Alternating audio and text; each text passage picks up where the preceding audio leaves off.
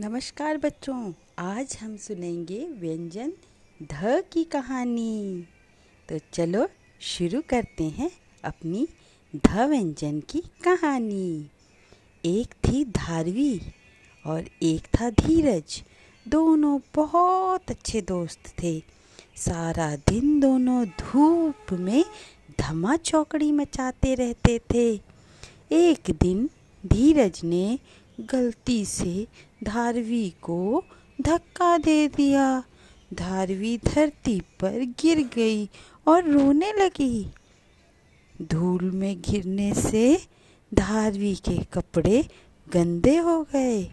धारवी और धीरज दोनों धोबी के पास गए और गंदे कपड़े दे दिए। वहाँ उन्हें धनुष मिला और दोनों उससे खेलने लगे। धोबी ने धनिए की चटनी के साथ पकोड़े बनाए। बच्चों ने मज़े से पकोड़े खाए और धोबी को धन्यवाद कहा।